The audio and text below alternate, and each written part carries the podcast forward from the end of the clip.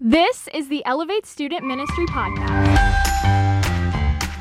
Hi, I'm Pastor Dominic. Welcome to Elevate, the student ministry of Living Word Church, where we exist to exalt Christ, make disciples, and equip the saints. Thank you for sharing some of your time with us today. May it elevate Jesus and encourage you. Let's get started. Go ahead and turn your Bibles to Hebrews. We're walking through this incredible book. It is a gold mine, and no matter how deep we dig, there just doesn't seem to be a bottom. And I am humble tonight. And I need the Lord to be able to make clear things that are complex, and you need the Lord to help you focus and pay attention. So I'm going to do the best I can to teach with clarity if you'll do the best you can to pay attention. You guys ready to rock and roll? I have found a lot of enjoyment studying Julius Caesar. You know, not the, you know, Et tu, Brute part. That's kind of brutal. Haha, brutal, Brutus. Anyway.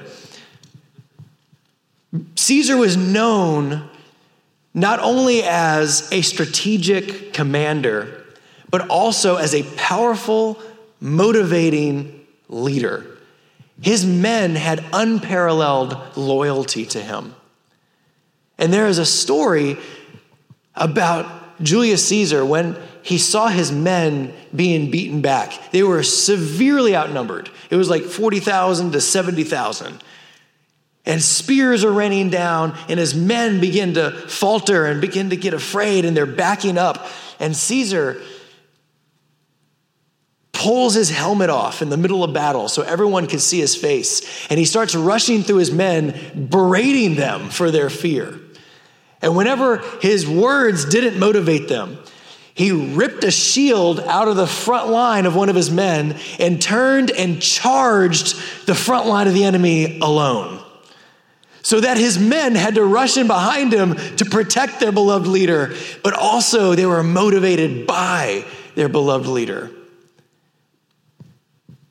We're studying Jesus, who didn't just come down from a safe hill, but came down from the throne of glory to stand with us, to stand among us.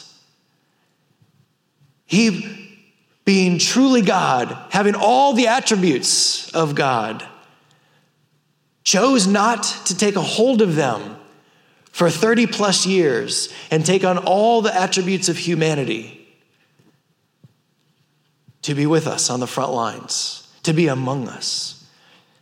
And where gospels like John are really focused on saying, hey, Jesus was human, but don't forget, he was fully God. Our passages tonight in Hebrews chapter 2 are trying to say, he is fully God, but don't forget, he became fully man. Hebrews chapter 2, we're going to start where we left off last week because it all ties together. Let's pick up at chapter 2. Man, this, I don't even know. This is so good. He's talking about his supremacy. He's supreme to angels. So let's pick up in chapter 1, verse 13, and then we're going to jump to Hebrews chapter 2, verse 5. And to which of the angels has he ever said, Sit at my right hand until I make your enemies a footstool for your feet? Are they not all ministering spirits sent out to serve for the sake of those who will inherit salvation? So Jesus is supreme to angels. Chapter 2, verse 5 For it was not to angels that God subjected the world to come, of which we're speaking. It has been testified somewhere What is man that you're mindful of him? Or the Son of Man that you care for him? You made him a little lower than the angels. You crowned him with glory and honor, putting everything in subjection under his feet. For us to understand our passage, we're going to have to go back to the beginning. Keep your thumb in Hebrews and turn back to Genesis chapter 1. Genesis chapter 1, we're going to look at verse 26 and then verse 28. God is creating, He is creating so powerfully, it's simply by the word of what He says. And galaxies are coming to being, mountains are coming up, It's incredible. And then God turns to create his masterpiece, his, as Elijah Berg says, his signature on all of his creation. Genesis chapter 1, verse 26. Then God said, Let us make man in our image, after our likeness, and let them have dominion over the fish of the sea, and over the birds of the heavens, and over the livestock, and over all the earth, and over every creeping thing that creeps on the earth. Let's read verse 27. So God created man in his own image. In the image of God, he created him, male and female, he created them. And God, pay attention, blessed them. Period.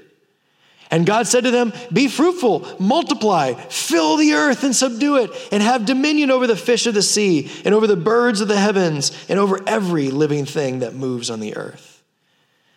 So God creates, and we get a picture of the term true man. This is who God created man to be.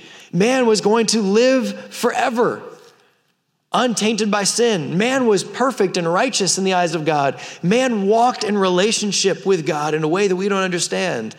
God had given man total rulership over all the earth.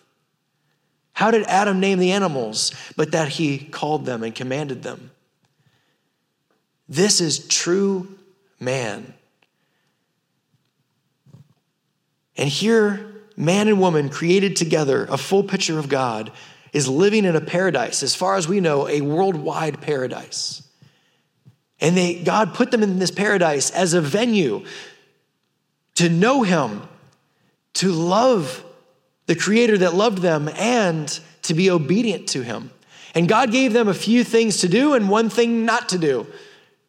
And right here, we read a few things to do. He said, Go and be fruitful. Make babies. Make a massive family of people that know and love God and are obedient to Him. This is their job. Fill the earth, take dominion of it. And there was one thing not to do. Everything that they saw was theirs for the eating, except one tree, the tree of the knowledge of good and evil. And God gave it an explicit command in no uncertain terms do not eat of this tree, or the consequence, the punishment is death. And for a certain amount of time, they didn't disobey God. They lived in perfect obedience. They didn't have a sinful heart. There was nothing in them drawing them to want to be disobedient. It took an outside influencer. Enter the tempter the serpent, the one that tempts them and says, There's still more that God hasn't given you. And with that, they tried the fruit,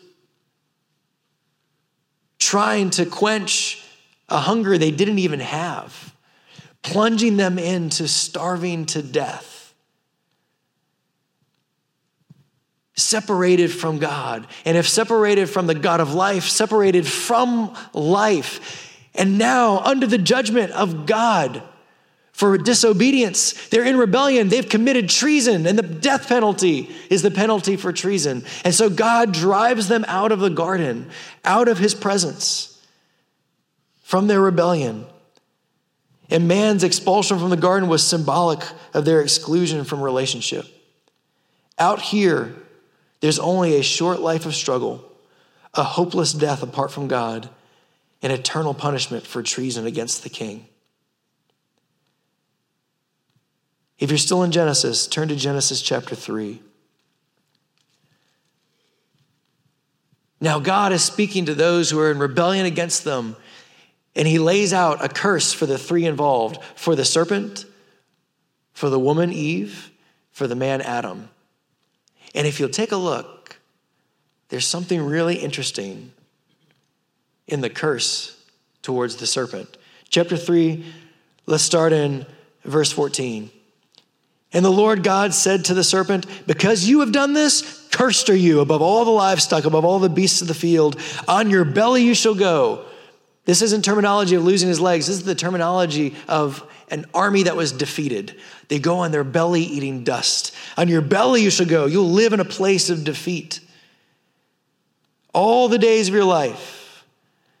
Verse 15, I will put enmity, hate, contention, strife. I will put enmity between you and the woman, between your offspring and her offspring, and he, singular, he, he shall bruise your head, and you shall bruise his heel. You're going to deliver a flesh wound. He is going to deliver a mortal blow. Who is this he? It is an offspring of Eve and Adam, a descendant, a fleshly, biological descendant of Adam and Eve. And I like that he mentions this about Eve. He could have said Adam would be in contention with the serpent and his seed and its seed, but instead Eve, because he's foreshadowing a virgin birth they can't even imagine yet. We have this coming He, this one who is going to defeat evil, defeat the tempter. Let's go back to Hebrews. Hold this in your mind where we've come from. True man and mankind, humanity has fallen from a status of true man, now in sin, now destined to die, now in slavery to sin. Verse 2 5 For it was not to angels that God subjected the world to come of which we're speaking. What? Angels are superior to man in knowledge, mobility, and power, but God didn't give them authority over his world, over his creation. God passed by them as the rulers, and he gave authority, the crown of honor for dominion over creation, to another. And here's where our author in Hebrews references Psalm chapter 8. And this is a Psalm of David, and he is so fired up about how awesome God is. He is remembering the original position that God gave man as a gift.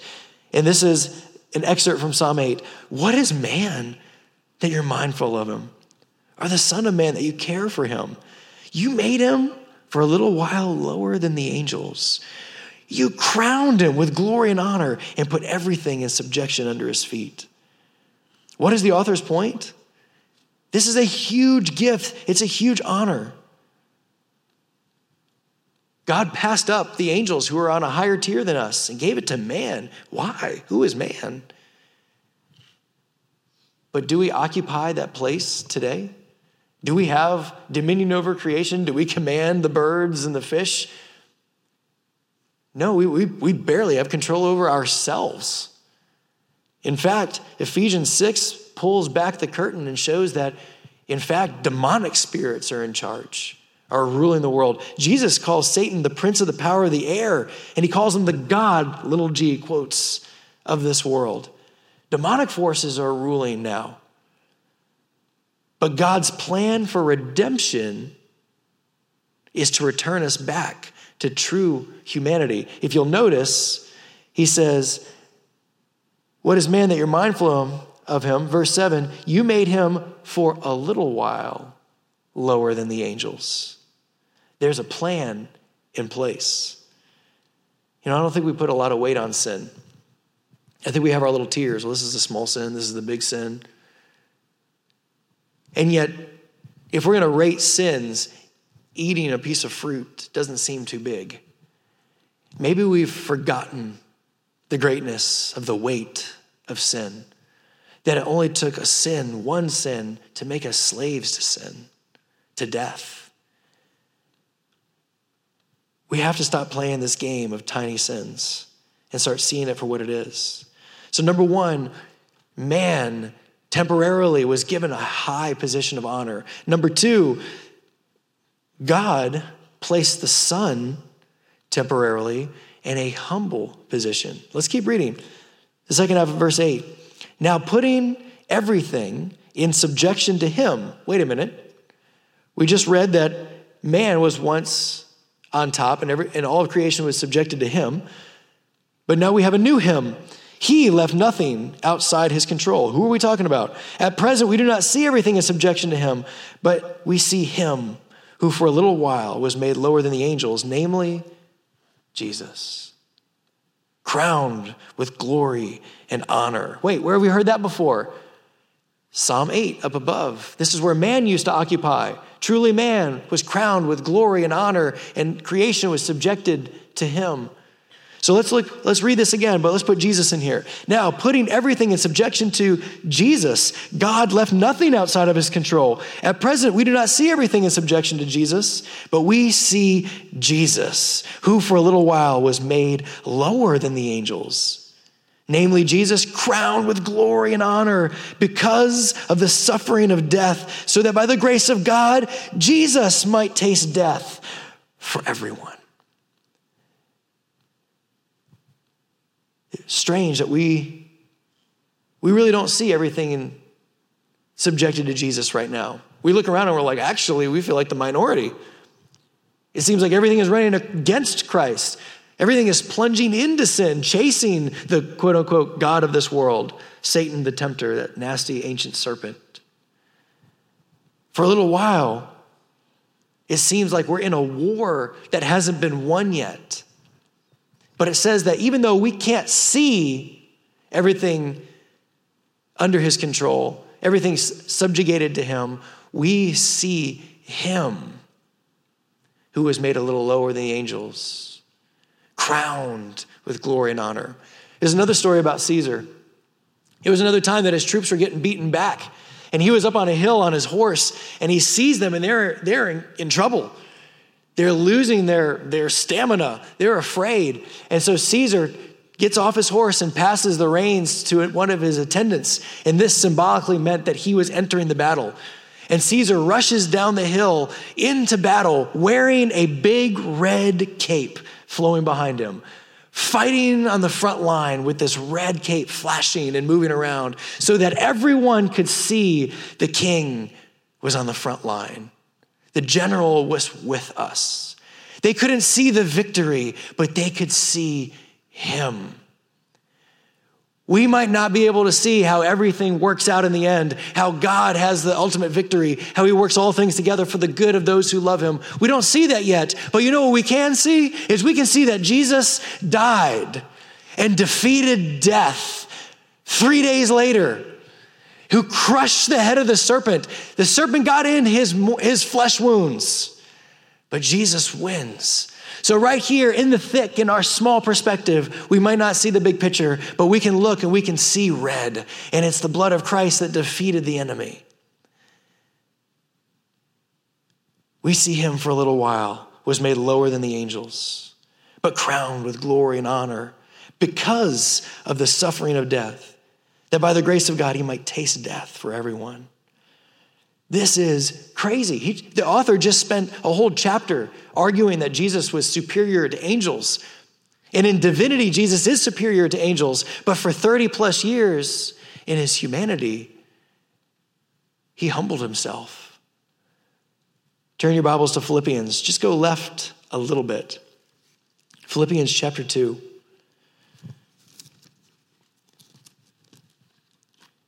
Paul is discussing his desire to see unity in the church in Philippi. And he's encouraging them that if they're going to have humil- if they're going to have unity, they're going to have to have humility. And so he compares them to Christ. He's saying, if Christ can humble himself from the throne of glory to the point of flesh, even to death, how much more should we as believers be willing to humble ourselves and forgive and love? And when he talks about this, he pulls back the curtain just a little bit for us to take a peek at what Jesus did. Philippians chapter 2, we're going to start in verse 5. Have this mind among yourselves, which is yours in Christ Jesus, who, we're learning about Jesus here, though he was in the form of God, did not count equality with God a thing to be grasped. For a short season, he did not grab hold of the benefits of being God but emptied himself by taking the form of a servant, being born in the likeness of men. And being found in human form, he humbled himself by being obedient to the point of death, even death on a cross.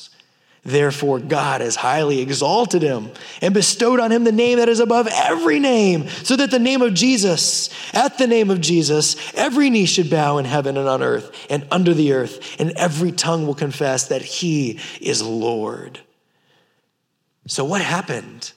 Jesus steps out of heaven, and for a time, he became true man. Never forsaking the fact that he was true God. He chose to not take hold of his power, his, his omnipresence, and limit himself to being human, to being the perfect expression of a two year old, to being the perfect expression of a 10 year old, to sweating and eating and having hunger and being cold and everything that we experience. The only thing different was that he never sinned, and yet he was tempted, but without sin. It says that he tasted death for everyone. We deserved death because of our sin. Jesus took death for us. And who is everyone? Let's keep reading. Hebrews 2, verse 10. It was fitting that he, for whom and by whom all things exist, in bringing many sons to glory and daughters, sons and daughters, it's plural, should make the founder of their salvation perfect through suffering. So, who did he taste death for? For those sons and daughters who are being called to glory, so that he could be the founder. A lot of translations say that he is the captain of our salvation. He's the trailblazer, he's the founder of our salvation. He's the one who opens the way for others to follow. He had to be made perfect as our Savior. And so he suffered. He died so that he could be our perfect Savior. And it doesn't mean that he was imperfect and became perfect. It means that he was complete. He was finished. He is the perfect Savior for us. And then our author moves on to a beautiful argument. See if you can follow me with this.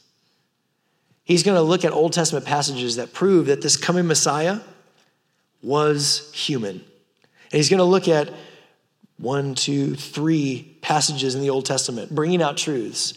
And so he's methodical here. The Messiah is human, he must be human. Let's check it out. Verse 11 For he who sanctifies and those who are sanctified all have one source. Wait a minute. They all have one source. They all come from the same place. What does that mean? Think about Genesis chapter 3. Eve's descendants and the tempter's descendants will be at war.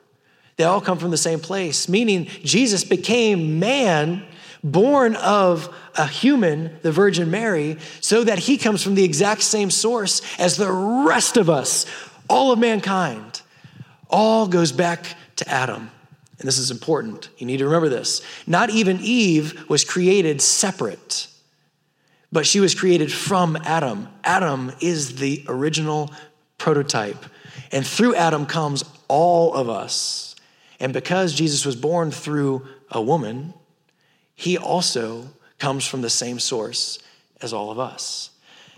So it was fitting. Verse 11 For he who sanctifies, Jesus, and those who are sanctified, the sons and daughters of glory, those are believers, all have one source, Adam. That is why he is not ashamed to call them brothers, saying, and he is quoting uh, Psalm 22 here. I will tell of your name to my brothers in the midst of the congregation, and I will sing your praise. And if you have time later, go look up Psalm 22. It is crazy clear that it is talking about Jesus. Wildly clear. And this he of Psalm 22 that perfectly describes Jesus, written a thousand years before he walked on earth, has this phrase right in the middle, right in the middle of talking about how much Jesus would suffer. Psalm 22 is about suffering, it's painfully about suffering. It opens with the Messiah feeling forsaken. But he grabs this line, our author, from a psalm that everyone knew was about the Messiah, And he says, I will tell of your name to my brothers, with the Messiah speaking. The Messiah is saying, I'm telling your name to my brothers. In the midst of the congregation, I will sing your praise. So he is a descendant of Adam to the point that he identifies me and you as his brothers and sisters. That's kind of cool. If you take something home, that's kind of neat. Jesus identifies so much with us that he considers us all one family of brothers and sisters. Jesus is your brother. It's kind of cool.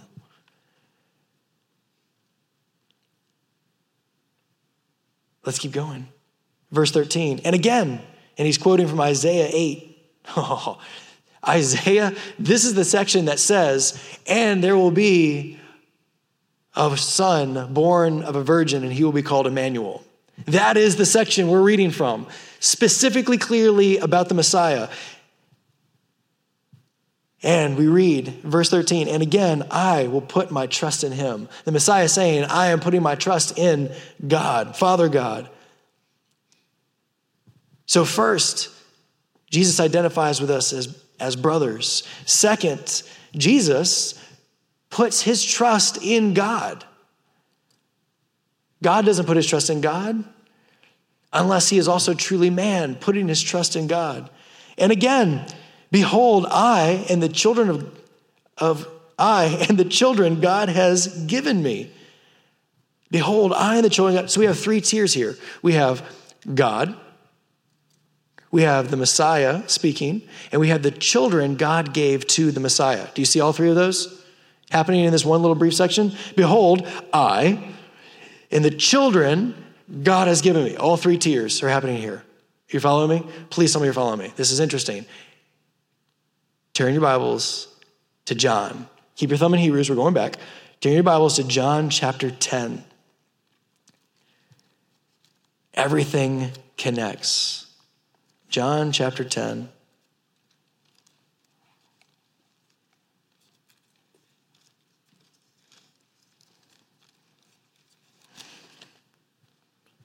Behold, I and the children God has given me Chapter 10, verse 27. Jesus is arguing and he's talking about the religious leaders and how they are coming to rob God's people. But Jesus is the good shepherd that will protect his sheep from these thieves. Verse 27 My sheep hear my voice, and I know them, and they follow me. I give them eternal life, and they will never perish. No one will snatch them out of my hand. Listen, my Father, who has given them to me, is greater than all, and no one is able to snatch them out of the Father's hand. What does Isaiah say that Hebrews brought out? Behold, I and the children God has given me. The redeemed, the sons and daughters of glory, belong to the Son.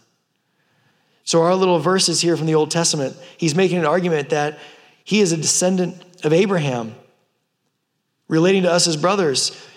Jesus puts his trust fully in God. He is true human. He is the example of what we should do, putting his trust fully in God, except we don't do it because we're sinful. And three, all of God's people are given to him. And now we move into a section of so what? Why is it so important that Jesus became human?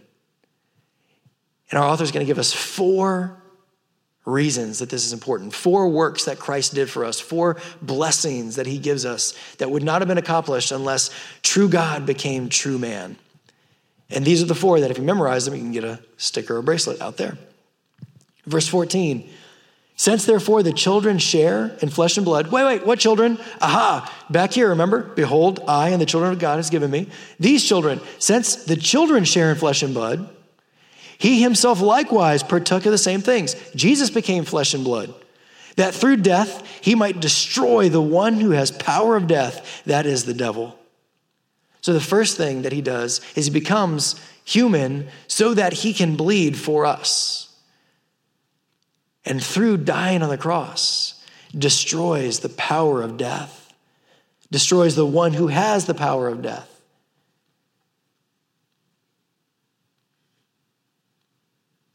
Jesus was as much human as you and I. He had the same pressures, desires, affections, thoughts, feelings, temptations. He experienced abandonment. He was only different because he was without sin. But our author is arguing that he had to be made human for our salvation. Why?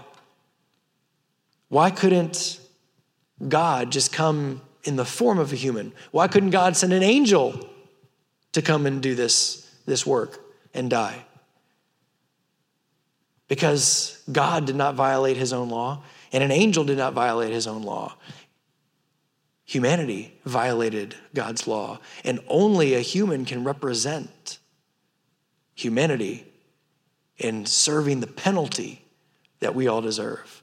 Humanity was treasonous. It's going to take a human, a man, to pay the penalty that humanity deserves. So his first work is that he destroys the one who has power over death. The devil is defeated just like it promised way back in Genesis 3:15. Satan is defeated. Jesus calls him a murderer because Satan used death as a tool against God's people to bring fear. Death was always, it's like if there's a pit, the pit is punishment, and the devil is always leading people to get them lost and trapped in the pit. Satan uses death to sabotage God's people.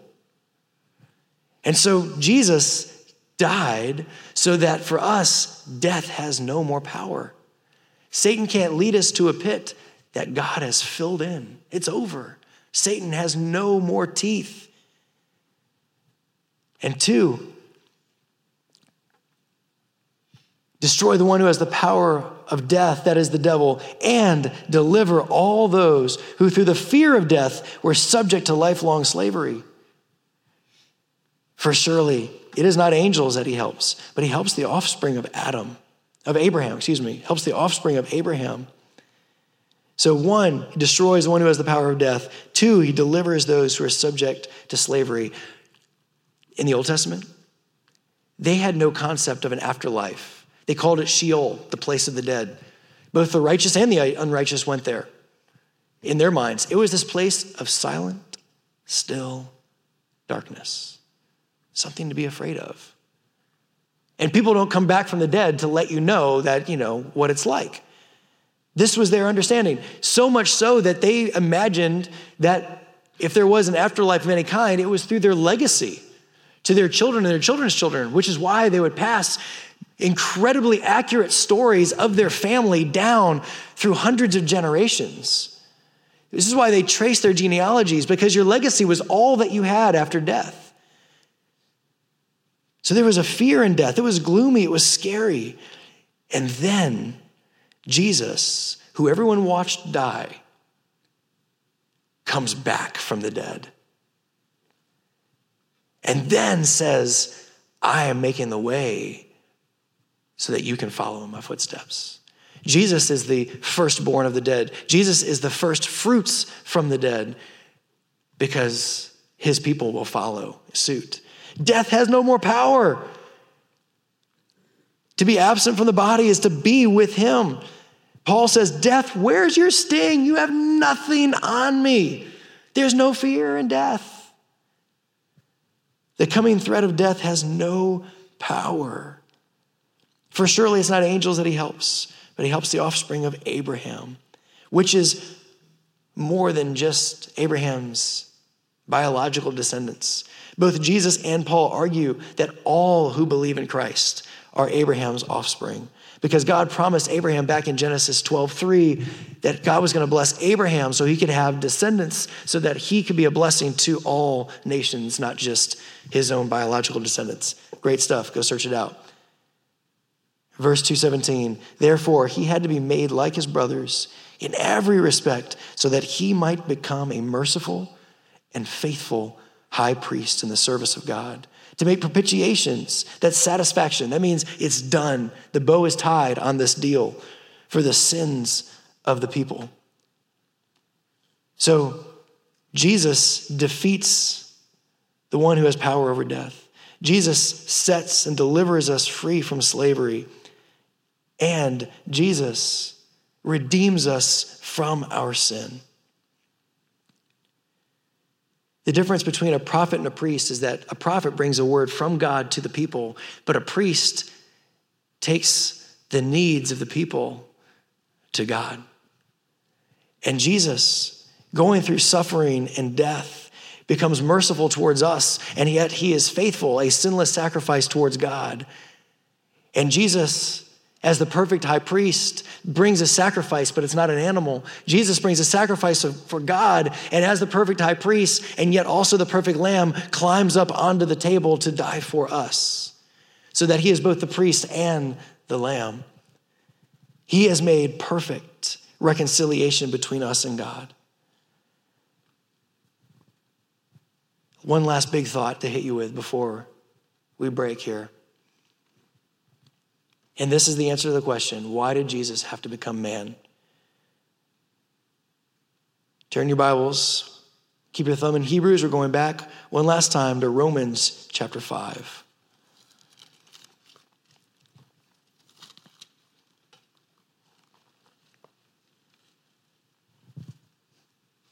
We're going to start in verse 12. Romans chapter 5, verse 12. Therefore, just as sin came into the world through one man, who's that? Adam. Sin came into the world through one man, and so death spread to all men because all sinned. So through Adam, the disease of sin enters the world, the disease of rebellion enters the world, and every human is infected with it. Let's jump down to verse 17. For if because of one man's trespass, one man's sin, death reigned through that one man, how much more will those who receive the abundance of grace and the free gift of righteousness reign in the life through whom one man, Jesus Christ? Therefore, as one trespass led to the condemnation for all men, so one act of righteousness leads to justification and life for all men. Jesus, See, one true man, Adam, fell because of sin. One true man, Jesus, was perfectly obedient to the Father. Verse 19, for as by the one man's disobedience the many were made sinners, so by the one man's obedience many will be made righteous. Adam was our perfect representative before God. Perfect, because if me and you had been Adam and Eve, we would have done the exact same thing as Adam and Eve. Adam exactly typified us. Did exactly what we would have done. So if you're ever like, well, you know, I don't understand why why I have to pay the punishment for what Adam did or what Eve did. It's because they perfectly represented exactly what you would do and what we do every day. So, if Adam was our perfect representative, the only way for us to be saved was for another representative who is a perfect representative of God and a perfect representative of man to stand before God in perfect obedience so that God could take his representation, what we could never do, a representation of perfect holiness, of perfect righteousness and obedience, of infinite value and lay that over us. So that by one man sin came into the world, and by one man, a new representative, sin is defeated, and we're covered by the blood of Jesus Christ. And here is a beautiful way to close. Verse 18 For because he himself has suffered when tempted, he is able to help those who are tempted. That's good to know. We were once slaves of sin, but now because God is in us, our perfect representative is in us, He has now given us the ability to choose righteousness. And through the power of His Holy Spirit, He's given us the strength in temptation to not only not sin, but to choose and run after the, the Lord.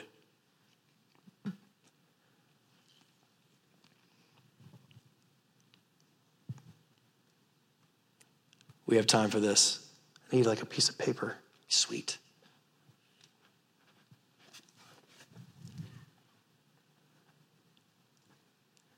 This is worth our time. Let's see, who's probably one of the strongest people in the room? Who do y'all think? Maybe, maybe. Alice, um, Matt's pretty strong too. Let's pick on Shane. Come on up, Shane. Yeah, you embody strength in my mind. He does. He has the dad strength. All right, so here, curl that.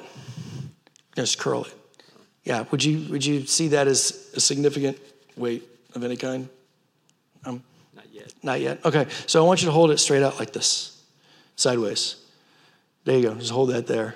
No, parallel to the floor. Perfect. Okay. Jesus descended his throne like Caesar from his hilltop to live and suffer and bleed for our salvation. He overcame sin because he was God, and we can overcome sin because he, God, is in us. There was a young man who was working in a diner. He was just a host. He didn't have any particular skills. He hadn't worked his way up. He's probably working minimum wage. But on this particular evening, a particularly busy evening, many people got sick who were supposed to be working that night. And so he found himself doing a whole bunch of extra jobs that he doesn't usually do. And then the worst news of all, the manager comes up front and says, I've got a phone call from home. There's an emergency. I've got to go and leaves this young man alone, running things solo, uno, in trouble. And he's got customers who are demanding things. There's food to be cooked. There's people that need to be seated. There's tables that need to be cleaned. And he is losing his mind, stressed to the hilt, sweating. And so he steps away from the crowd for a minute and he calls his dad and says, Dad, I don't know what to do. Everyone has left. I, I can't hold this down. And his dad said, Son, this is what I want you to do. I want you to assess the problems and deal with just one at a time, and I'll be there soon. And his dad, getting off work, drives over at Mach 3 to get to the diner. And his dad comes in, puts on the apron, gets a little pad, and he starts serving with his son. His dad doesn't work here. And he starts waiting tables and he runs to the back and starts cooking things. And the two of them, as a father son duo, they knock it out of the park. And they get all everyone eating and fed and out. They close, they clean, they Z out the register, and it's done. Who is responsible for the diner? The young man.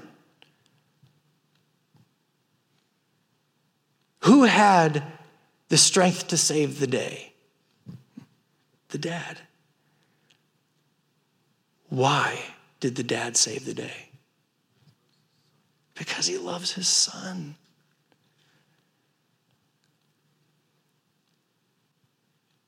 You see, we, I should have picked someone weaker. You're supposed to look like you're struggling, Shane. You should have like sweat, red eye, you know. You, you see, God's expectations of obedience, they're, they're really small. What, what is it that makes this so heavy? What, why is this heavy? The weight of his humanity, his flesh and blood, make this heavy. And I'll tell you what our Jesus does because he became weak and suffered for us. Because he relates to us in our suffering, that he is both merciful and faithful, is our Jesus steps into our life and into our hearts. That's a lot better. That's a lot better.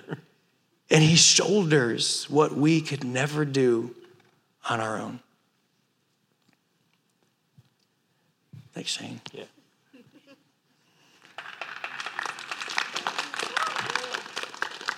Man was given a place of honor, but he fell. Jesus, in his divinity, was superior to angels, but in his humanity, made lower than the angels, taking on humanity. In becoming true man, he accomplishes four things for us. He defeated Satan, he set us free from bondage, he redeemed us from sin, and he helps us in our temptation. And because he is in us, we have the ability to choose righteousness.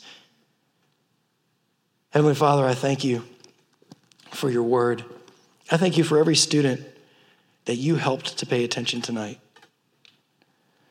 Lord, let there be beauty from this that fills in some gaps in our minds, that gives us a reverence and an awe for what you did for us. Thank you for dying on the cross for our sins. And if there's anyone in here that doesn't know you, that hasn't encountered a Lord who would step down from his throne of glory to die for us, that they would have their hearts pricked by you until they call you their Lord and Savior. We love you, Lord. In Jesus' name, amen. Thanks for listening, and a special thanks to all of you who have subscribed, shared episodes, and left reviews. If you would like to learn more about Elevate, you can visit us at iloveelevate.com and follow us on Facebook and Instagram. Thank you for everything you do that brings faith, hope, and love to the world around you. Now go, follow Jesus.